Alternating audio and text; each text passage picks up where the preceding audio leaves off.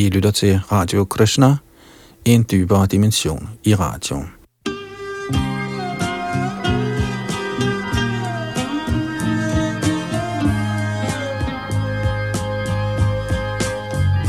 Govindam Adi Purusham Tamaham Bhajami Govindam Adi Purusham. I den kommende gode time skal vi lytte til en samtale, jeg havde med en af Krishna-bevægelsens oprindelige medlemmer. Han hedder Sankarshan Das og blev indviet af Śrīla Prabhupāda i nitten enoghalvfjerds. Han fungerer som en af bevægelsens indviende åndelige mestre. Man kan blive disciple af ham, hvis man ønsker at lære Krishna-bevidsthed i detaljer. Og før vi går i gang, kan vi lige nævne ultimate selfrealization punktum com. Og det er ultimate selfrealization ud i et .com. Her kan man høre hans forelæsninger, se videoer og så videre. Og det her interview, jeg lavede med ham, kommer til at handle meget om, hvordan han sluttede sig til bevægelsen, og hvad han gjorde i årene, før han sluttede sig til bevægelsen. Bag teknikken sidder Yadunandana Das, der også står for produktion og redigering.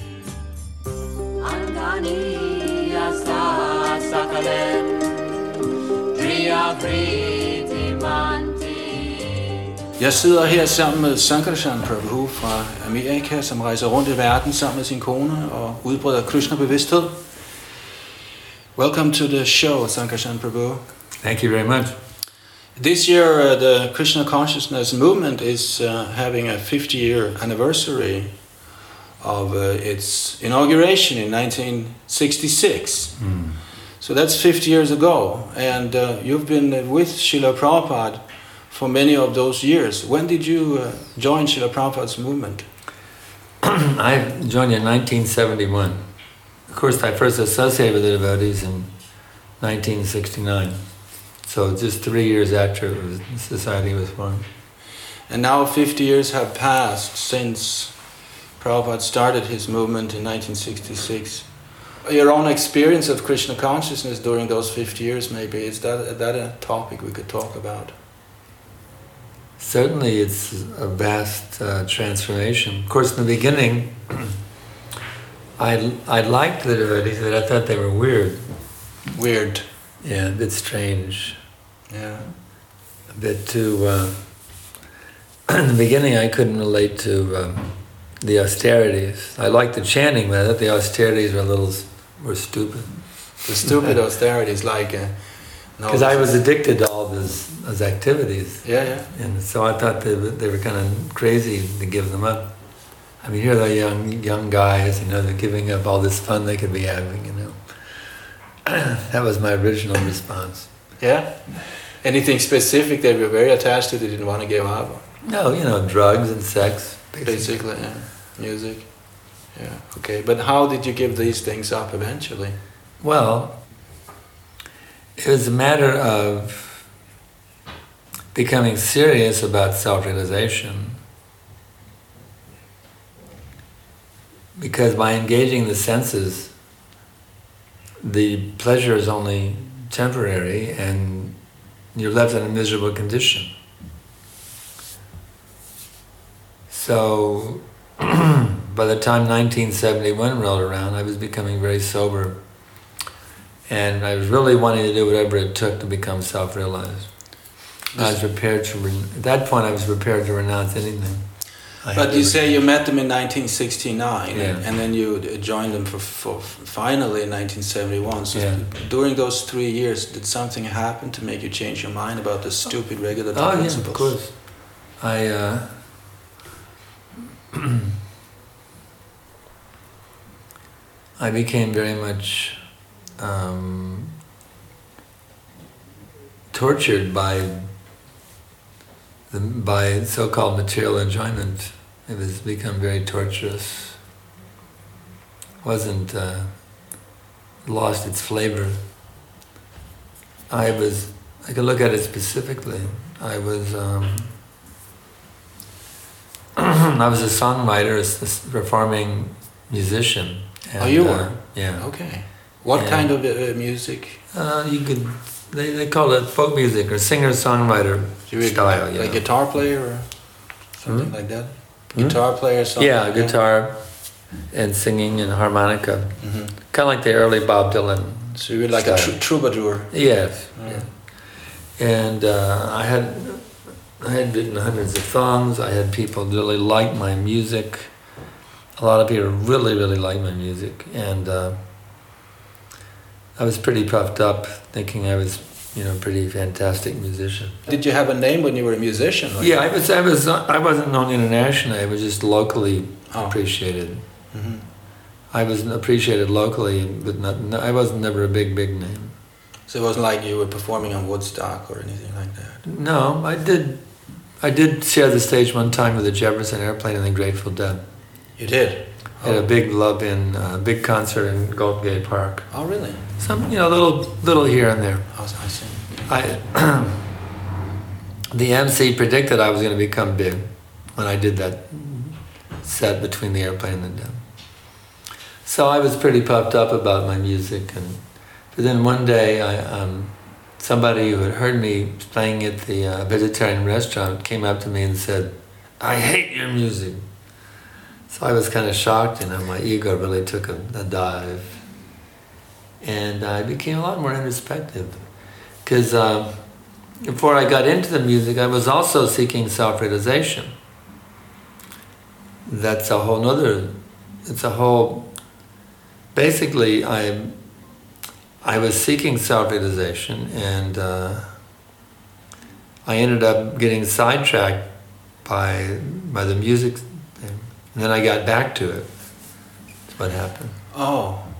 So in your quest for truth, you ended up as a troubadour, writing songs about yeah. the truth. But basically, what happened was I was uh, I was a, I was seeking self-realization. I uh, back in uh, let's see, about nineteen sixty-eight. Yeah, I was a, a university student, and uh, I was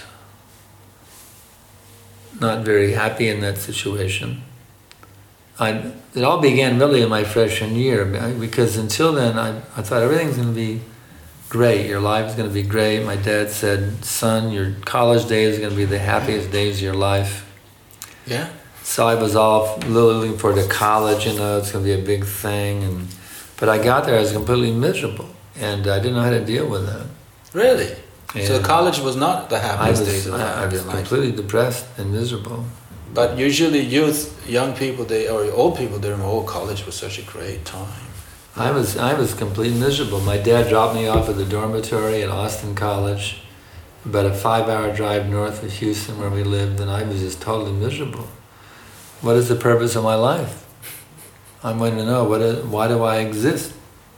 What's the purpose of my life? But they, none, of the, none of the courses could tell me. So I was just dragging through. I was making good grades. I was on the dean's list for the, you know, the best students. I was, really? I was one of the top students in the, okay. in the college, but I was totally miserable. And I went through two years of that. And then it was a liberal arts school. You could just, you didn't have to declare a major for the first two years. You could just study liberal arts. And then the, the end of your sophomore year, you had to declare your major. So I couldn't decide, nothing made any sense to me. I want to know what the purpose of my life is. How can I decide what to major if I don't even know why I exist, you see?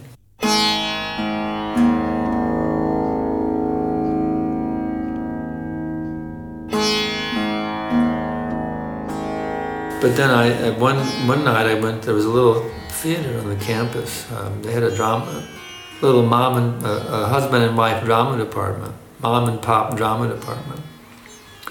And they did a really, really good rendition of a play by Tennessee Williams called The Glass Menagerie. They had a little theater. It was a very small little theater, very intimate. It's an arena theater where the audience sits around the stage. Around? All around the stage? All around. Oh. It's called an arena theater. three sixty. So the, the the actors are out in the middle of the audience. The audience is three hundred sixty degrees. And it was very well done. It's about a little girl. It was a little girl, and what was her name? She had a glass menagerie, which is a um, a little like uh, collection of animals made out of glass. And that was her whole life was, she was so miserable, but she put her whole, her whole life with these little glass animals. Her whole life, that, that was all that had meaning for her. So um, the play was so well done that I forgot about my miseries for a while. And I just related to her misery. That became reality, yeah. That drama. Okay. So after that was over, I think, well, I go into drama. You know, I can, I can forget about my miseries and just go into the, the make-believe world of drama and forget about my own miseries. So I decided to major in drama, but the... But the uh, the drama department was very small, you know, maybe just a few students. It was very small time. But down in Austin, they had one of the top ten drama schools in the whole U S So I said, I'm going to transfer to University of Texas. Austin? In, in Austin, Texas. Okay. They had a big drama department, a very well-reputed drama school, one of the top ten in the whole U S A lot of big actors would come out of that, you know. So I decided to transfer down to University of Texas at Austin. And uh, now I'm all excited. Yeah, I'm going to be an actor. Even had a little song I used to sing on the way to... I had an apartment like only ten block, ten minutes away from the drama school. I'm going to be an actor, an actor. You know, a little ditty I would sing on the way to the way to, to school. I was all fired up. But then one day, one of the graduates who was now in the Shakespearean... Uh, drama uh, uh, aspect of drama, Shakespearean theater. He told us what it was actually like to be an actor, and it was just like, you're a total slave mm-hmm. of the theater. Forget it, you know. I didn't know what to do. Wow, I don't know what to do now.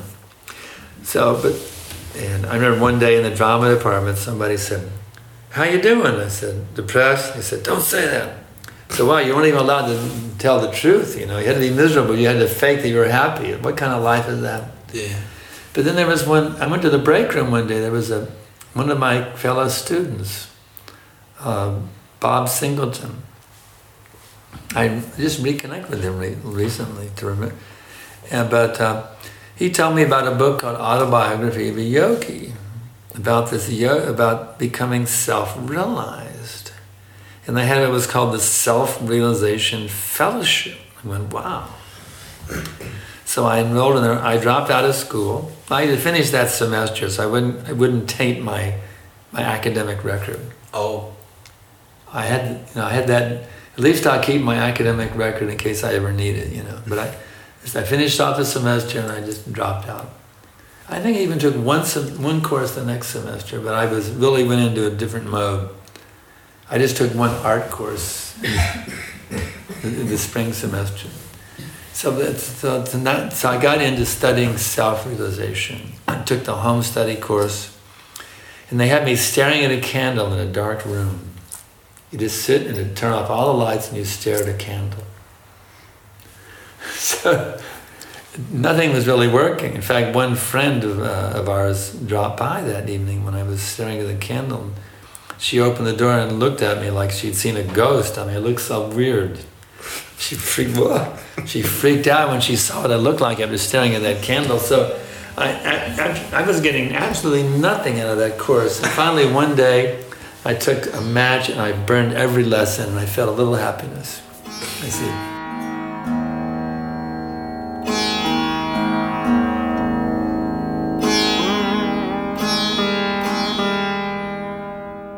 So I didn't know what to do. I mean, it was really bad.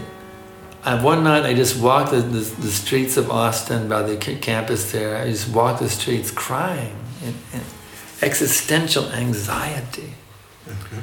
Then there was a there, there was a little down the street. There was a vegetarian commune of all these people who were into who were into self-realization. So I.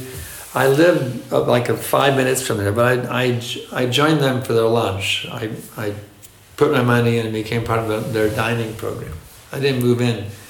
So they They had all kinds of people there. One guy had a statue of Buddha in his room, and he would, and he had a, gold, a, a, a saffron parachute, and he would sit under this parachute and meditate on Buddha, you know.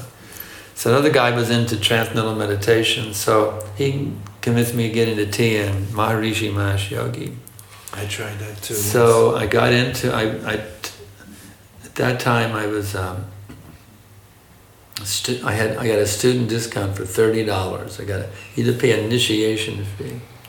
So I got initiated, I'm, I'm, I'm, silently of course, but as much as say it out loud, it's top secret. Yeah.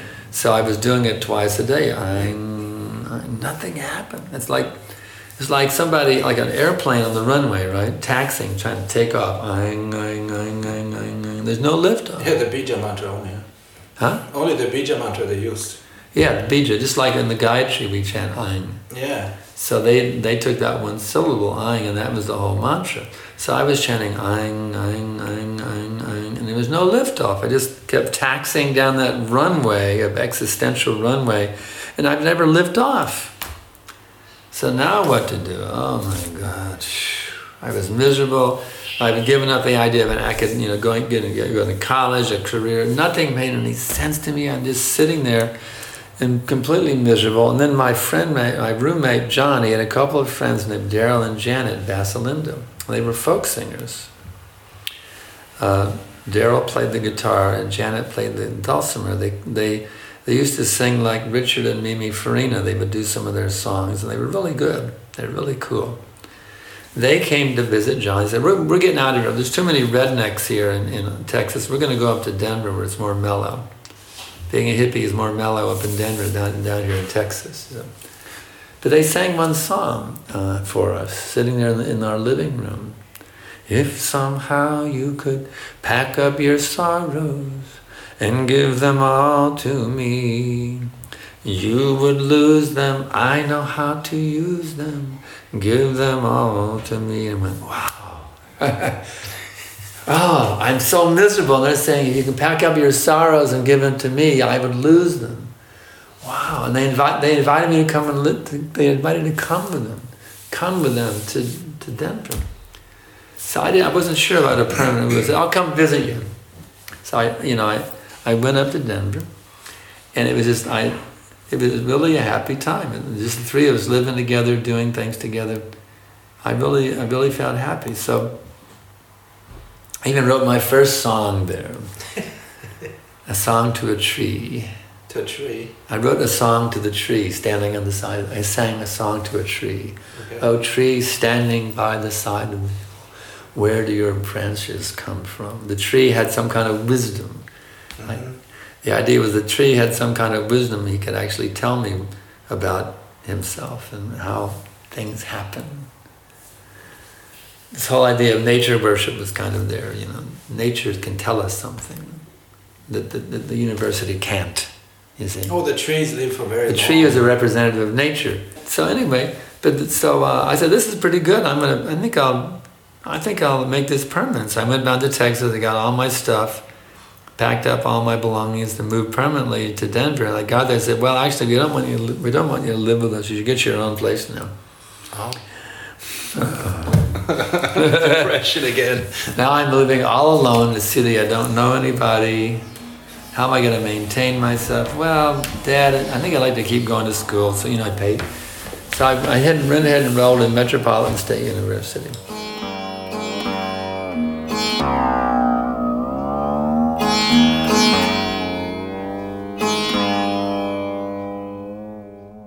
But there was one person we met when we were down in Den- in Austin, uh, Daryl and Janet and John and I. The, we were out we had a watermelon party in front of our apartment one day. There was we're on a street, you know, it was, it was a student neighborhood, you know, really uh, relaxed student neighborhood, a lot of hippies. Actually, it was a hippie neighborhood. Our our area was very much a hippie neighborhood. So anyway, we had a little watermelon party in the hot Texas summer. You know, you, you eat watermelon. So we had a little watermelon party, the three, the, the, the four of us, and then one hippie, one stately-looking hippie with long hair and glasses like John Lennon on the White Album, came walking down the street, and he we invited him to join us. So he came over and he's talking. His name was Patrick Dolan, And he told us, he started talking about self-realization. Boy, you got my interest. Okay. He got my, he said, yeah, you can go out into the forest and become self-realized just by being out in the forest. So I, I really got interested in this guy. And then I went down, there was a, a place um, where you hang out on the campus. The hippies used to hang out in a place called the Chuck Wagon. You just go there and sit there and you can talk for hours, you know. You don't have to even buy anything, you just sit around, or you can buy something if you want. So I went over there, and there was Patrick sitting all by himself. So I sat with him for a few minutes and talked, and I really, I didn't know where he was from. He was visiting his parents who lived right near the campus. He was just, I didn't know where he was from, but anyway, I sat down with him, and I really looked up to him as a very wise person, very, whose head was in a really good place, you see. So anyway, there I am in Denver. I'm all alone, um, Daryl and Janet, I have no car. Daryl and Janet are far, far away, and I, what to do? Well, I guess I just enrolled in, there's some, there's this uh, community college in downtown called Metropolitan State Community College. So if I, re, I enroll there, you know, it's not, it's actually a, a walking distance, maybe twenty minutes. I was near downtown, twenty minutes walk, I could just walk there. So I got my dad to, to support me. If I go back to school, he'd pay my bills. So I said, all right, why not keep... You know, I took an art course, I took one drawing course, I think, yeah. And, uh, but lo and behold, who did I meet down there in the break room? And Patrick Dolan was going to school there, they say. That guy that I really loved, I had no idea that city was from, he was right there attending Metropolitan State College, that very person I'd looked up to. And it turned out he lived a block and a half away from me, really? The place I'd gotten by, it was just an amazing thing. He lived only a block and a half away from me. Mm-hmm. Like five minutes out my door, make a left turn, go a block and a half, make a right turn, and he's right there. Five minute walk from where I live. I couldn't believe it. So of course I used to start hanging out with him. And uh, he uh, had a, been a, a hippie in Haight-Ashbury back in sixty-seven, and he met the devotees there. He did. He had met the devotees. Very early devotees in sixty-seven. He had, he had met the devotees. He had great he had great faith in the Hare Krishna mantra, this this man, Patrick Dolan. And he was a member of the S D S, which was the big student organization, the big anti-war organization back in the late sixties was the S D S oh, in the U S, the Students for Democratic Society. Okay. They were the organization pushing that, that unified the youth all over America to protest against the Vietnam War. And he was a member of the S D S there in the, the, in the, the Dallas, the Denver chapter. And uh, he had written an essay telling them the real solution was to chant Hare Krishna. Really? Yeah. For all the problems, the real solution was... But he was afraid to read it. He chickened out, didn't read it to him. He'd written a whole lecture that they should chant Hare Krishna as the remedy. So from him I... But he didn't, he didn't do it in the end? No, he he was too scared to read it. They would laugh him out of the room. But, yeah. he, but he had that f- feeling within him, you know, and he taught me the mantra, you see. Mm-hmm. So, and I I tried, you know, I tried my, I tried Yogananda, I tried Maharishi, they didn't work. But now from Patrick, I learned this Hare Krishna, and I started doing it, and wow, was it amazing.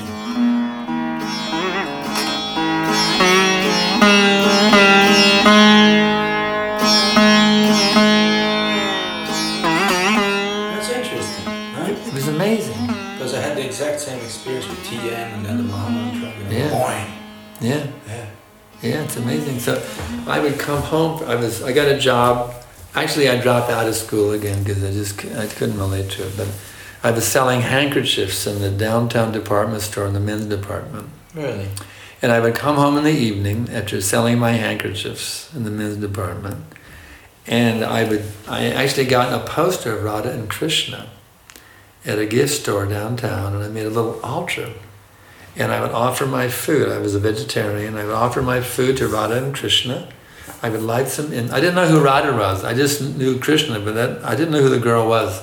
But I really was attracted the way that she was attracted to Krishna. That attracted oh, me. That's interesting. And but uh, were you a vegetarian already at that yeah, time? Yeah, I, I became vegetarian at that time. When? Just prior to getting into oh, I see. Chanting, okay. just prior to, prior to okay. And, uh, you know, for health reasons, a lot of hippies were vegetarians. So I had gotten in, decided to become a vegetarian. So you were offering your food? I'd offer, and I I started offering my food to this picture. Everything I ate, I would offer to the picture. I hadn't even met devotees, but I was already practicing Krishna consciousness in a rudimentary, in a very basic way. Mm-hmm. I would chant Hare Krishna, I would sit down, I would turn off all the lights, I would light a candle, the incense, and I would sit there and meditate on Radha and Krishna, and I would chant Hare Krishna. Yeah. So now what, did, what was my future now? What is my career path? I said, there's only one thing for me, and that's to go to India and be a renunciate. Yeah. I can't relate, I can't relate to anything in the Western world. I'm just going to go to India and be a renunciate for the best of my life. So you're not thinking, let me join a temple here. I didn't know there was a temple. Oh, you didn't know anything about there, that? I didn't know about that. Oh, okay. I, I I had heard one of Patrick's friends named Rufus. I visited her one day. She lived a few blocks further away in Denver. She's, she told me about the, she mentioned the Hare Krishna dancers in the East Village of New York City. So I, I didn't know there was, I didn't know about devotees really. Although I did read, Patrick showed me an article that told me about the devotees in Haight-Ashbury. Uh, we're recommending Mukunda and Hayagriva have been interviewed by the Saturday Evening Post. There's a thing, an article which I have a copy of now, but yeah. he, um, they said the Swami says that if you chant Hare Krishna, there'll be no problem with, there'll be no more problems, even with the police, there'll be no more problems. So they recommended chanting Hare Krishna. So I, I knew there was people doing it. I knew there, there was the Hare Krishna dancers in New York. I knew there was people out in Haight-Ashbury. He called them the Hare Krishna dancers. My f- Rufus called them the Hare Krishna dancers because she'd seen them dancing in the streets. Well, that's a good name, the Hare Krishna dancers. She was a, herself was a professional dancer, so she liked the, the people dancing in the streets. So I knew there was, but there was nobody in Denver. No. So I didn't. I didn't really, um, I didn't really know there was a Hare Krishna movement or anything like that. I just knew that Patrick had told me this mantra, and this this mantra was connecting me. It was elevating me beyond the material existence. I felt. Can like you I, describe the feeling, the first yes, feeling? Yes, it was of like chanting? A magic carpet ride. I felt like I was going on a magic carpet ride. I was. Within my heart, I was going to higher planes beyond the material existence. Wow! By chanting Hare Krishna, so. I just, I decided, okay, I'm just going to be a, a renunciate in India, and that's all.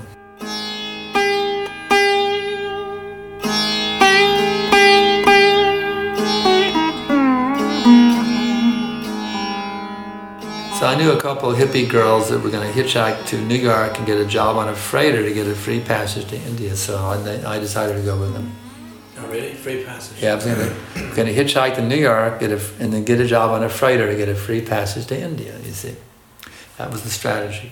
So I had all my gear there. I had to pack it up to my, you know, all my gear. I, I packed it up and sent it on, put it uh, on a bus down to Houston in boxes. And I went back to Houston to spend my last Christmas with my family, last Christmas of, of my life with my family in Houston. Before really? I went to India. So this is like nineteen seventy? Or? nineteen sixty-eight. sixty-eight still? Okay. Yeah, yeah okay. I, uh, so I, the plan and you was, were about, how how old are you at this time? I was about twenty-one maybe. Oh, really? Okay. Yeah, sure. So I was going to go to India and be a renunciate, and, uh, and I was going to be a, never going to come back, just go to India forever, be a renunciate in India.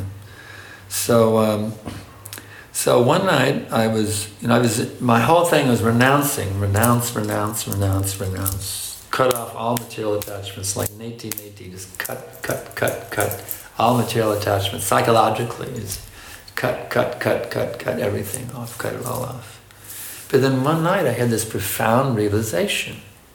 Sitting there in Houston in my parents' house, one night I had this profound realization. It was so profound I wrote it on a piece of paper. I denied and I denied and until I could deny no longer, and then I had to start accepting. That was my realization. It's like I'm cutting away everything. I'm denying and denying, denying. But finally, what? Now that I've denied everything, what is left there? To, what is left to deny? Now only denial is left to deny. You see? Now I said I denied and I denied until I could deny no longer, And then I had to start accepting. Because you had to deny the denial. I had to deny denial. That's the final neti. You finally do a neti on neti, you see? That was my realization. So now there has to be something transcendental I will accept. But that's very interestingly close to the Achinja Veda Veda Tattva philosophy and the Yukta Vairagya philosophy. Without, on my own intelligence. Yes, very true. I, I figured something from a previous life was there. Yeah. It was something coming back from a previous life. Because it's a very high level really, philosophical realization. Because it's, it's very profound. Yeah, very profound. And that was with no association, just my own intelligence. So I figured something from a previous life that, that had been. Actually, Prabhupada told a number of his disciples in London, he said, now we are together again. Previously, you were Indian Brahmins, and now we are together again. I believe. So, I really feel I had some connection before. And it's re- it was reconfirmed my first time I actually went back to India. The feelings, it really, it confirmed I'd been an, an Indian in my previous life.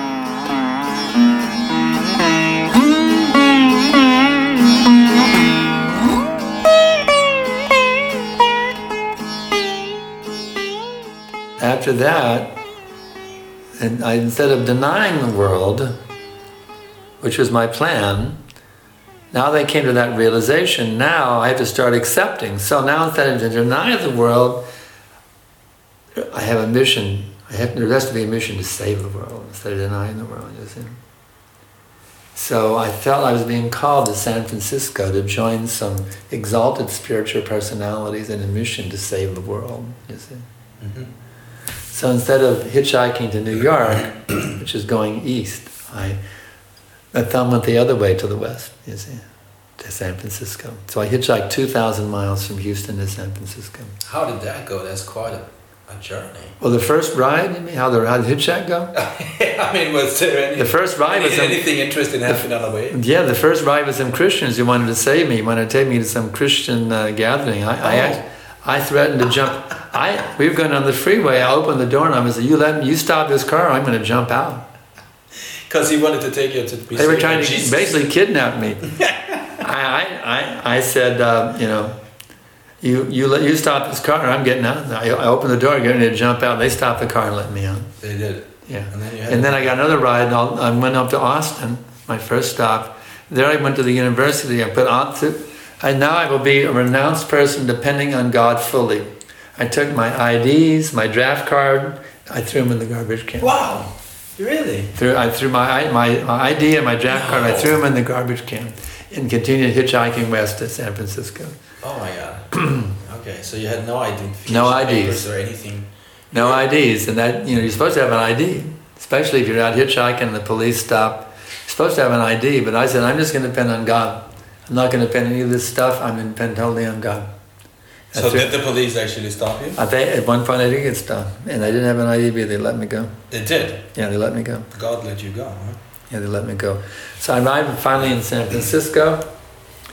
And uh, let's see. The, and then the last, the, the last one of the last rides I got, the last major ride I got was from Los Angeles all the way up to San Jose, which of course became famous later on from Apple, but just a sleepy little college town in those days. Now it's a big mega place, San Jose, but just a little sleepy college town in those days, San Jose, California. And one hippie girl named Judy Douglas gave me a ride from, we had some real nice talks uh, going up, like in the evening, um, she picked me up. It was like I must have been late into the night. We, she she gave me a she um, gave me a place to stay. She had a roommate. They let me sleep in the living room or somewhere, and they took me to the the, um, the highway the next morning for the last fifty miles or so to San Francisco. But that was very nice. I remember that Judy Douglas was very kind, gave me that ride. We had some nice talks. Mm-hmm. A couple of hippies sharing realizations, you know, about this and that. Basically, you were all hippies. Yeah, it's all hippies. People that you knew. People that pick you up are hippies on, when you're yeah. hitchhiking. Hippies pick up hippies yeah. when you're hitchhiking. So, it's all the hippies, yeah. you know. So then I, my last ride, I went from uh, San Jose to, to San Francisco, and the, the, the last, very last ride took me up a big, huge hill. San Francisco is the place of the hills. Hills. Big, up, up, up, all the way up on the top, and there is Haight-Ashbury. Haight-Ashbury. And then You get to Haight-Ashbury and you walk down Haight Street and you cross, and then you cross Stanion and there's Golden Gate Park. So I went down there, I had my guitar in hand and my suitcase, and I walked, strolled in the park, and there they are, the Hare Krishna.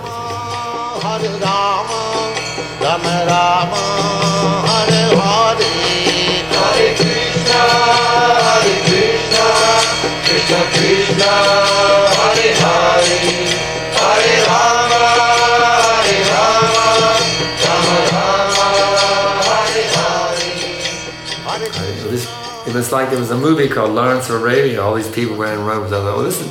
It was like they just popped. Like it came out of a movie, and it, uh, like they just came out of Lawrence. That was my mental impression. Oh, they're just like coming out of Lawrence of Arabia. All these people in robes, you know, flowing robes, singing. You know, like maybe thirty of them or something. Huge. So it's like a little different. Huh? A little different than everything else. Like little, uh, oh, the hippie, they, uh, they were a whole other, in a whole other world, the Hare Rama party. It's not nothing like the hippies that you knew. No, I mean, they're totally different. The hippies have long hair and beards, you know, and beads, and these people have robes, totally different. But they were part of the hip scene too.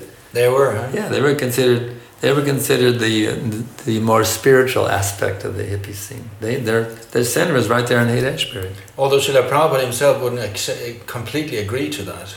He Prabhupada said, went out and chanted with the hippies on Hippie Hill. Yeah, yeah. But yeah. He, when they asked, he said, no, we're happies. That's right.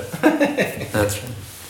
But we, I saw them as part of the hip scene, although I, yeah. they were rather, uh, I saw them as rather um, strange. They didn't take drugs, they didn't have girlfriends. I mean, well, you guys are pretty... Uh, Well, that, well, was that when you when you reacted to the regulative principles, like because well, you were already into renouncing and then accepting, and, and then in sixty-nine well, you told me that you didn't. Yeah, I didn't see. Well, I didn't understand the full meaning of renunciation oh, okay. yet.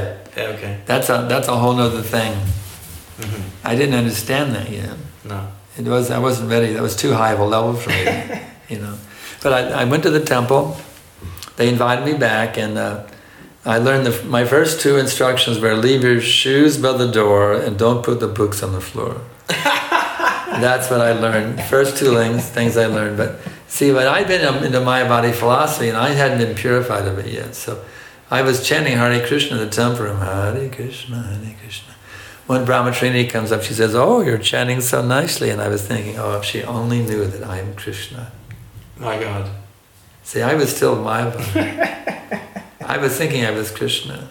So what's the need of, what's the need to surrender? I'm Krishna himself. Sure, you you're see? There. I'm Krishna, so I don't need to surrender. I am Krishna, you see. Oh. so uh, uh, so here I am. In, so anyway, I, I, that was interesting, because I'd been chanting, and I liked the chanting, but they were they had a little different take on it than I did. I guess. They thought they were devotees of Krishna, and I thought I was Krishna. So it was a slight different philosophical. So they should worship you. Yeah, but more or less. So, you know, I wasn't quite ready to surrender at that point. But um, but here I am in Haight-Ashbury, and what, what to do, where I don't, you know, I had no money. I went without even a penny. Oh, really? I had no money. I had no I Ds. I just there to depend on, even though thinking I am Krishna, still I think I depend on God. It's like a, not, a very, weird. not a very clear philosophy. That's so clear. Yeah, very unclear, but here I am in Haight-Ashbury, and what am I going to do here now? Well, I had my guitar, and well, I heard the hippies sit down in Haight-Ashbury, and they just play their guitars on this, up and down, you know, Haight-Ashbury. They just sit around and sing and play their guitars. So the next, the first night, I there was a place called the Digger Free Store where hippies could hang out, and I stashed my gear under a table there and just kind of wandered around and checked out the scene. And that night, someone said, Uh, you know, here was a place we can crash. And a van came, and we all, we all got in the van, and they drove to some old, some they had some uh, build, abandoned building. We all slept in a little room in an abandoned building. The only, it was chilly that night, but we had the warmth of each other's bodies in this little closet. That was yeah. my first night in Haight-Ashbury. And, and the next morning, then I go back, and they had some free food at the free diggers, the digger free store. I got a little breakfast, and now what to do? Well, I guess I just sit down here on eighth Street and sing and play my guitar. So as soon as I sat down, the police, that day a new ordinance had just been passed by the San Francisco government. that uh, no one can sit down on Haight Street anymore because they, they wanted to stop us sitting around, hippies sitting down on the street. So I sat down and he said, either you you, you can't do that, we're going to arrest you if you sit, you're sitting here on the sidewalk. You can't sit on the sidewalk. So what to do? Well, I decided I'll just start walk. I can play my guitar walking up and down the street. So I became a wandering minstrel, a, a traveling troubadour up and down Haight Street. That was my one-man Sankirtan party. One-man Sankirtan party, and that was my thing. I, I sang different songs. I that's when I really learned how to. That's when I be, became a performing musician by singing every day for hours up and down Haight Street. People, that's a very good training. Yeah. Wow. And people really grooved on it. I had people, people would sometimes dance. They would dance to my singing. And but that must have been pretty satisfying, in one sense, to yeah, be able was, to control people like that. And, it know. was very. Uh, it was a magical thing uh, for me. It was very. Uh, people really loved it. Said, you know, to see the hate had gone down after sixty-seven. The hate had become. All most of the people left to become. More drug addicts coming in. It wasn't so beautiful. The vibes weren't so cool anymore. So I was thinking, I'm going to make the hate beautiful again mm-hmm. uh, by singing. And uh, they they told me, they said, you're going to make Haight-Ashbury beautiful again. So I was I really had a feeling of mission. But things get, the vibes were getting worse and worse and worse. And one day I heard there were some really cool things happening over on the Berkeley campus, the University of California at Berkeley. So one day I went over to check it out, and there was campus minstrels all up and down Sproul Plaza doing their thing with huge crowds. So I decided to relocate to Berkeley and do my minstrel thing on the Berkeley campus, where you could sit down and have a huge crowd of people. And these were not like drug addicts, these were college students, and also some hippie revolutionary types hanging around Berkeley. So it was quite a scene.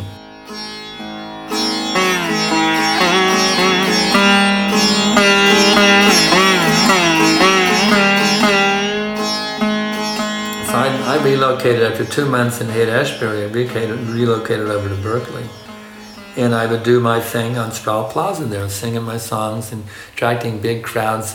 One one uh, student named Howard Resnick really came. He really liked my songs. He later on became Hridayananda Maharaj. He was oh. one. Of, he was one of my fans. Really? Yeah. Really? That's and, so uh, funny. so I, you know, I was, I was, I, but I was writing songs like. Five or six songs a day. I was really into it, you know. It's at that time I went over to, to and did a guest set between the airplane and the dead, and, and so I thought I was really going places. But then there was going to be the Woodstock of the West Coast. There was going to be a big concert, a big love-in concert, free concert at the Altamont Racing Track near Berkeley. Um, it's supposed to be the, Wed, the Woodstock of the West Coast. That was the thing, and everybody went. And I hitchhiked over there, and uh, I was sitting up there, and the vibes were horrible. The Hells Angels had been hired to be the security guards as they were at the previous famous Love-In in, in San Francisco. But they actually started, they, they stood up on the stage, they were screaming at us through the microphone, like it was like Gestapo mood, you know. And behind the stage, I saw them beating up, there was some guy walking naked, they beat the guy up. The was this Angels. The famous time when somebody actually got killed? And yeah, the Stones, that's right. The that's Stones right. Were the famous. Playing. The Rolling Stones came in. It's the famous thing. Somebody got oh murdered god, that night that on the stage. Horrible. It was horrible. Oh my god, I saw on television. It was horrible. I was there, and it was supposed to be a love-in, you know. Yeah. And I remember when they were beating up that guy. All we were going, we were holding up our peace symbols, peace, peace, peace. And they kept beating the, beating the guy up and behind the stage. This wasn't the guy they killed. I think somebody else got killed that night, but. I, the vibes were so bad, I just got out of there. I, I hitched a ride on the back of a motorcycle, which I hate. I was, I don't like, but I got out of there as fast as I could. The vibes were demoniac. I got out of there as fast as I could. Already you were there.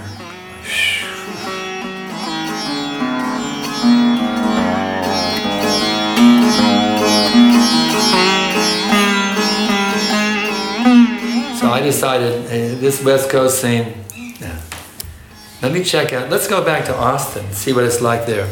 I checked out Austin, and it was real mellow. Mm-hmm. It was real, like, innocent and mellow. Compared to what you just oh, experienced. Yeah. It, it, was, it was really, there was a hip scene there, but it was real, it was like the early days in Haight-Ashbury. It was love and peace, really sweet, nice vibrations, you know. So, then I decided to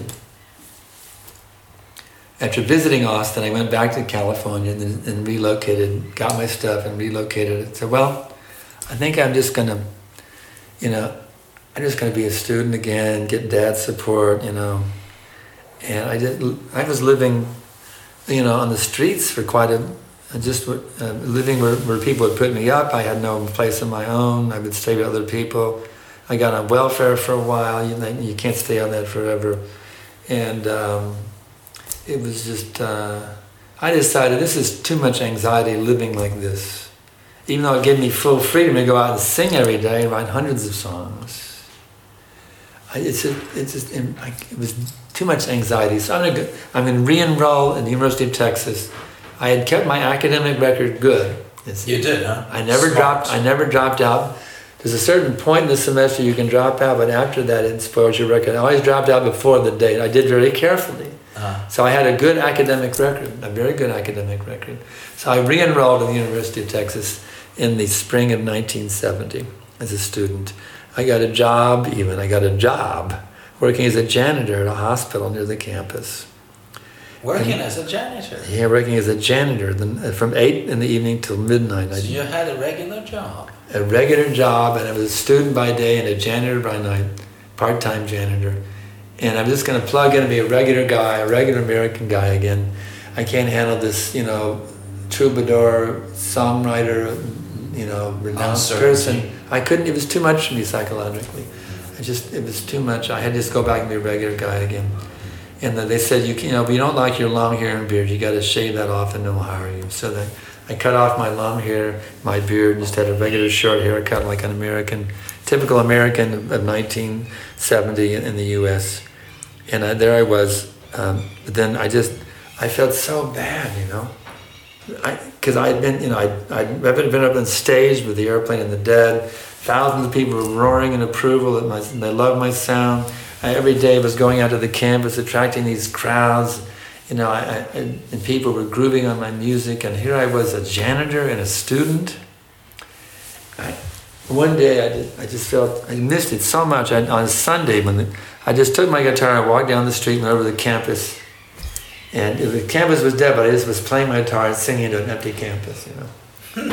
But I noticed there was a statue of George Washington on the South Mall, a real nice grassy area with trees. And at the top, there was a little platform, and there was a statue of George Washington. I said, boy, I bet you I could sit there and sing at that statue during, during class days, and something might happen. Huh. So the next day, on Monday, I took my guitar to class with me, and I had an hour between the two classes. And I went out to the statue of George Washington and pulled out my guitar, started doing my thing, and um, immediately a huge crowd came, and people really loved the sound, and it became a regular thing. Now I was the, I was the one minstrel on the campus. Wow. The authorities thought, well, this is not our, this is against our rules. You know, we don't allow music without a permit. But he's not amplified. I let him do it. He's not using an amp. Let him do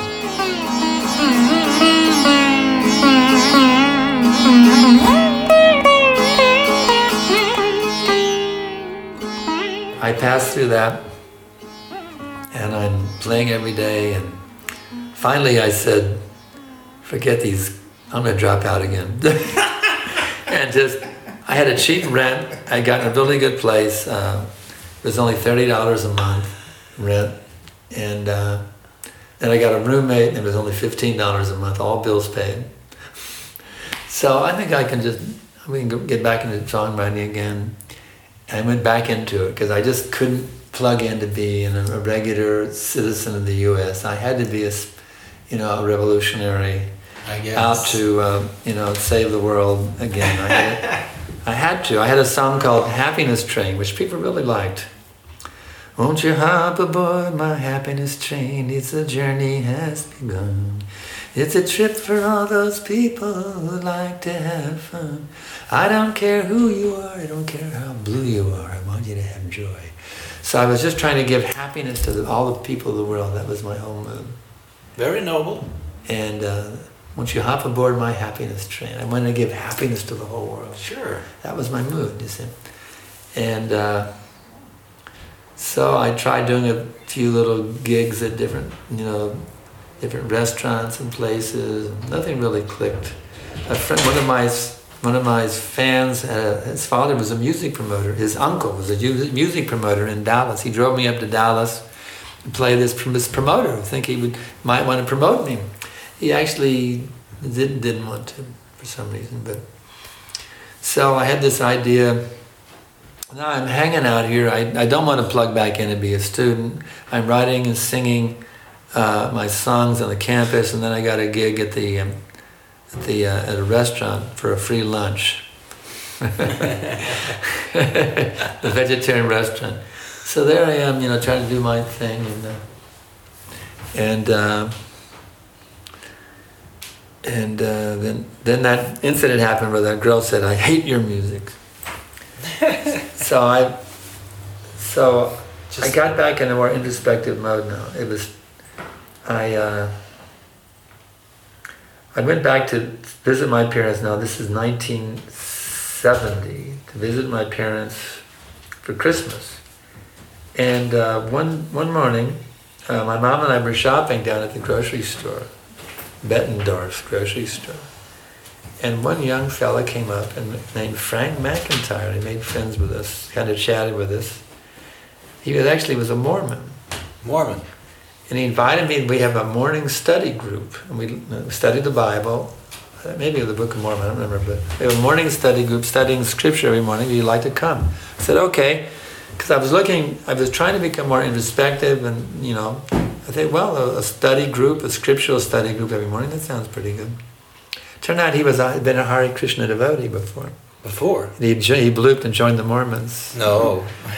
So he uh, he invited me. So every morning I used to get up the crack of dawn, and Frank would come by and pick me up to take me over to his house for a study group. And he he, had, he still had a copy of the Teachings of Lord Chaitanya. He didn't give that up. He liked that book. Really? He kept the T L C on his bookshelf. But anyway, it was time to go back to Austin now to do my, my minstrel thing, you know, my singer-songwriter minstrel thing at the university area. And uh, but I got into this habit of getting up early to study Scripture. So I would stay with different fans, you know. I, people who grooved on music. I would just stay with different people who grooved on the music, you know.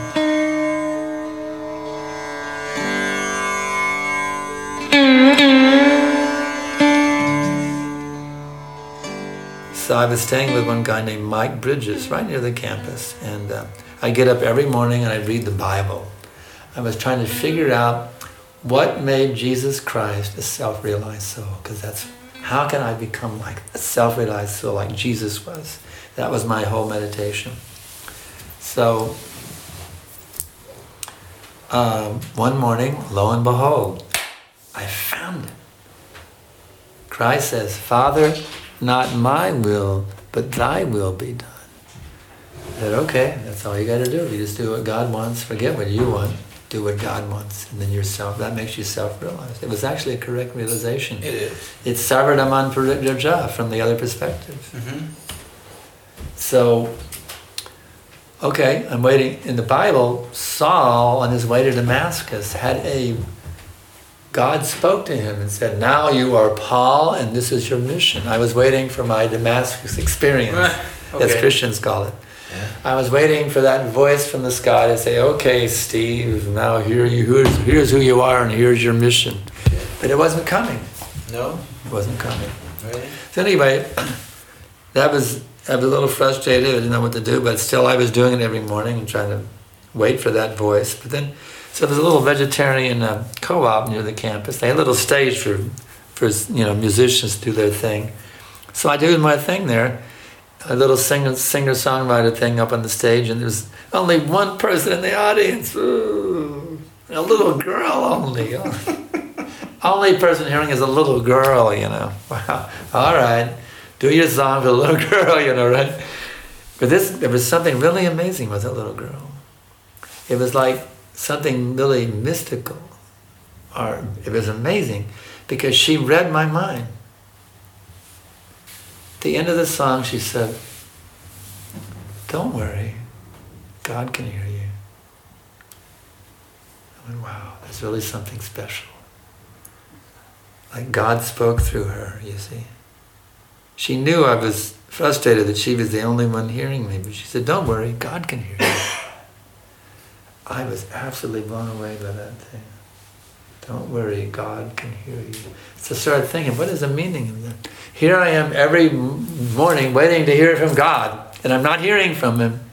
But don't worry, God can hear you. So now instead of waiting passively, now I ha- now I will speak out to God and beg Him for the guidance. You see, that was the realization I got from that. So now it became a mantra. Dear God, every morning study the Bible, study the New Testament about Jesus, you see, and pray, Dear God, please guide me how I can become your perfect servant. That's really Krishna consciousness. Well, then the devotees will show up if you pray like that. That's what happened. That's exactly what happened. Vishnujana Swami was in Houston, and he heard about what was going on in Austin. He hitchhiked to Austin. He got a, he got, had someone drop him off in Austin.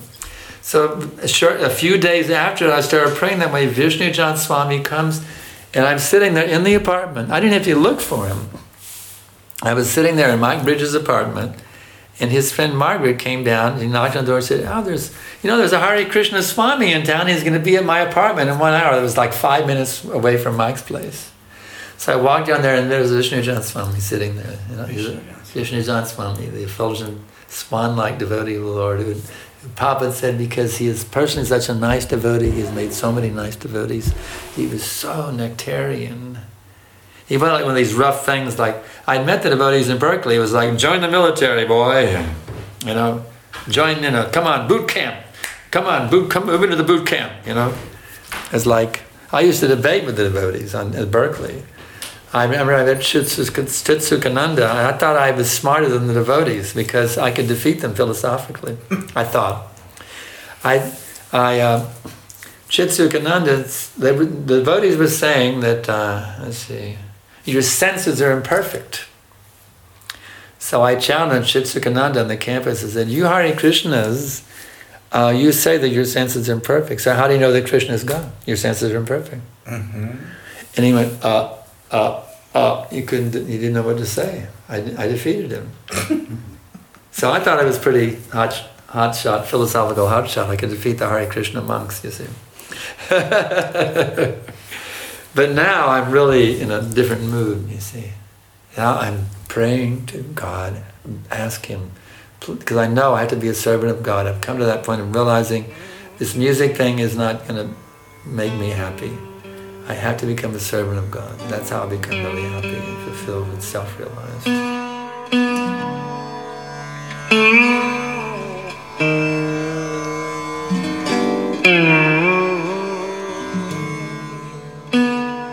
So Vishnujana Swami invited me. So we're having a a love celebration down in Peace Park, and, and it's, it's, you know, it's this afternoon. Why don't you come? All right. So I went down there. And it just, I have a photograph of him actually sitting under the tree there in Peace Park. A, a little blanket, he had a little framed picture of Radha and Krishna, a little, a little an easel that stood up. I have a photograph of it. So I started associating with Vishnujana Swami. There was no center. He just stayed with different, he, st- he stayed wherever he could. There, a couple of hippie boys um, put him up, and he actually, they became brahmacharis. They'd be, there was no temple, but they'd be, so the three of them were staying in one, one, in one, they had no center at that time. But every day he would come to the campus. And across from the campus, there was also a hippie street market. So you either go to the street market or, the, or across the street on the campus. And um, he would, he would, they would chant and give out prasadam, Simply Wonderfuls, and Back to Godhead magazine. And he would announce to the people, invite me into your home, and I will turn your home into a temple. So every night there'd be a, it was a floating Nama hut.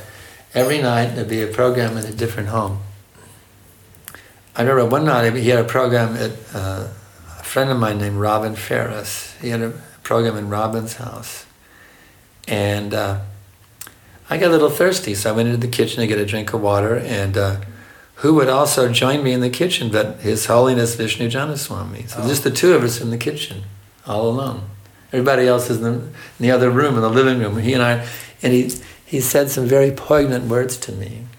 He said, "You have to become sober, sober, sober." And I'm, you know, for the hippies, that was the last Salem Road you want to be, was sober, you know. Get high on L S D, some marijuana, you know, just always stay intoxicated, you know.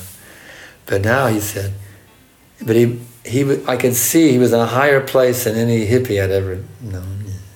And he said, you have to become sober. So I really went, wow, that's amazing.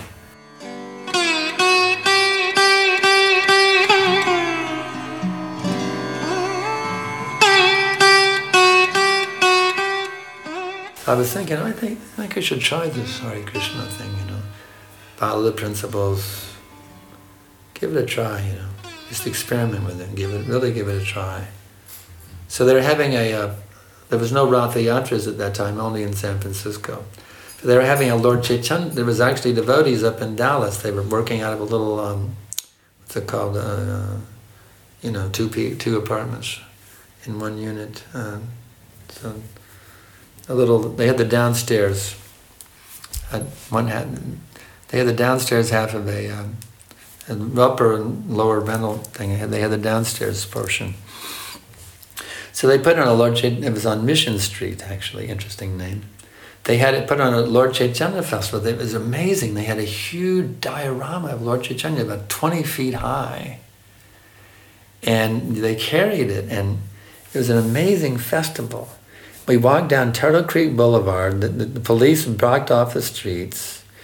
We walked down Turtle Creek Boulevard and went down to Turtle to Robert to Lee Park, named after Robert E. Lee, the famous Confederate general and the, the president of the Confederacy. And uh, it was amazing. I, I when I experienced that festival, I said, "This, this can actually," because I was in the mood of uh, wanting to bring peace to the world. You see, this can actually do it. This Krishna consciousness can actually bring peace to the whole world. I could see that at that festival. And actually that morning, of course in those days there was no beads from India. You'd have to string your own. You go to a hobby shop, you buy, you know, one hundred nine beads and you string your own. So a bunch of us had gone that morning and we were, um, and we got some beads. I strung my, I had some green wooden beads. I strung those. And then I chanted my first sixteen rounds, and I told the Swami Vishnujana, I think I'd like to become a devotee. Instead of saying, oh, that's great, he said, what I'm worried about is easy come, easy go. He challenged me. Are you really serious, or this is just, you know, is this just some talk, or you, can you really prove it by your actions? He was challenging me. But, um, I, I said, okay, I'm going I'm to give this a serious try. And, uh, and George Harrison had come out with My Sweet Lord. And I was a singer-songwriter. I think, well, I'll just be like George, you know. I threw all my mundane songs away. I'm just going to write Krishna conscious songs now, you know. And in that way, I'll spread Krishna consciousness. I'll be a, be my own st- type of a devotee, you know. I won't be a brahmachari, you know, but just be my own type of devotee. And uh, But uh, I was staying actually with Robin Ferris at that point, where the program had been held. And then then his wife got a little uptight that I was staying there and I had nowhere to stay, so the devotees were inviting me, so I moved into the temple. And uh, I told Vishnujana Swami, I'm not, I'm just coming as a learning experience. In other words, I'm not coming to surrender. I just want to live here for a while and see what I can learn, because I, there was one hip poet named Gary Snyder who lived in a Zen monastery for some time and it really did a cool number on his poetry, you see. So I, so I was thinking, I'll live in the temple for a while and uh,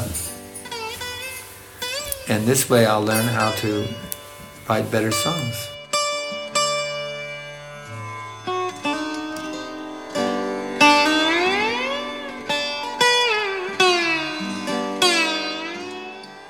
So then I'm living in the temple, but not to be a devotee, you see. And uh, they uh, they said, you know, you should really, you know, surrender the spiritual master, become a disciple. And, I, and uh, I'm thinking, no, no, no, no, no, no, no, you know. And then they showed me the verse from the Gita, Tadvadi Panipatena Paripashnena Sevya. You have to surrender the spiritual master. So I was defeated, but I wasn't going to do it. But then one day, as I mentioned, just I told the other night, they, uh, the, the, we got this album from the that George and the devotees in London had produced. And uh, they were singing this song called Grib- the Grabhasthanga, and we sing at Mangalarti. And it was so amazing. The, the feeling, the emotions, the vibrations, the, how they were offering their love to Śrīla Prabhupāda. It was such an amazing thing that um, I just, that morning I heard it and I thought, wouldn't it be, wouldn't it be beautiful? I gave my life to Prabhupada because I, I could see they were on a high, higher level. So that, that's basically where it ended. This this narration now ends at that point. That's a good stopping point when I actually realize these devotees, they're they're giving themselves to the spiritual master. It's taken them to a high, much higher plane of consciousness than I had ever approached in any way at any time in my life. So the only way I could achieve that plane was to do the same thing. So would it be, I, I, at that point, I decided to give my Prabhupada into my heart, and he's been there ever since.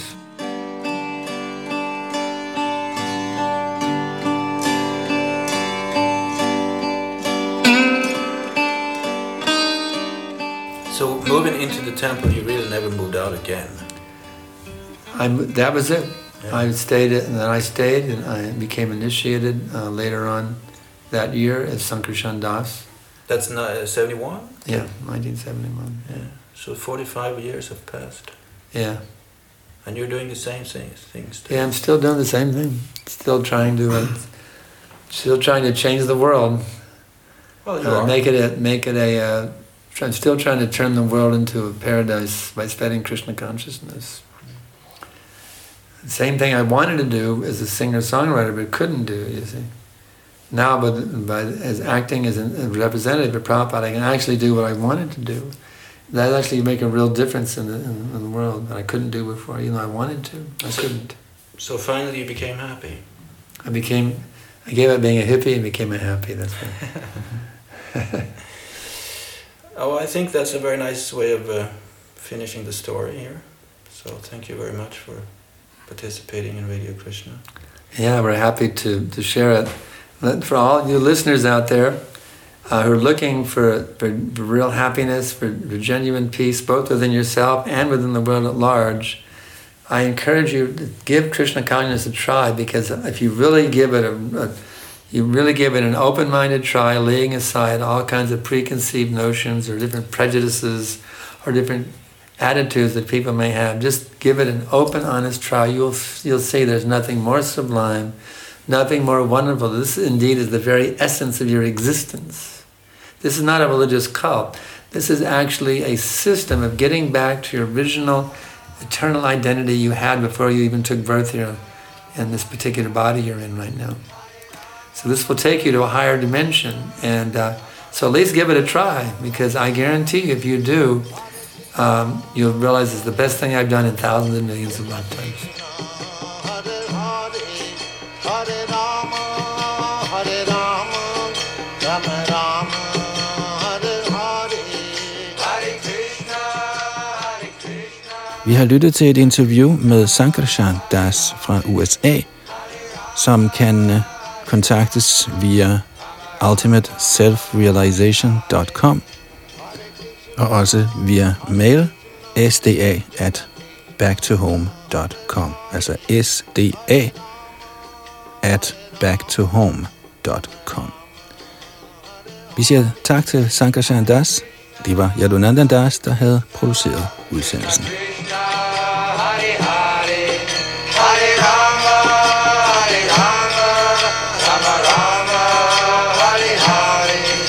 Hare Krishna, Hare Krishna, Krishna Krishna.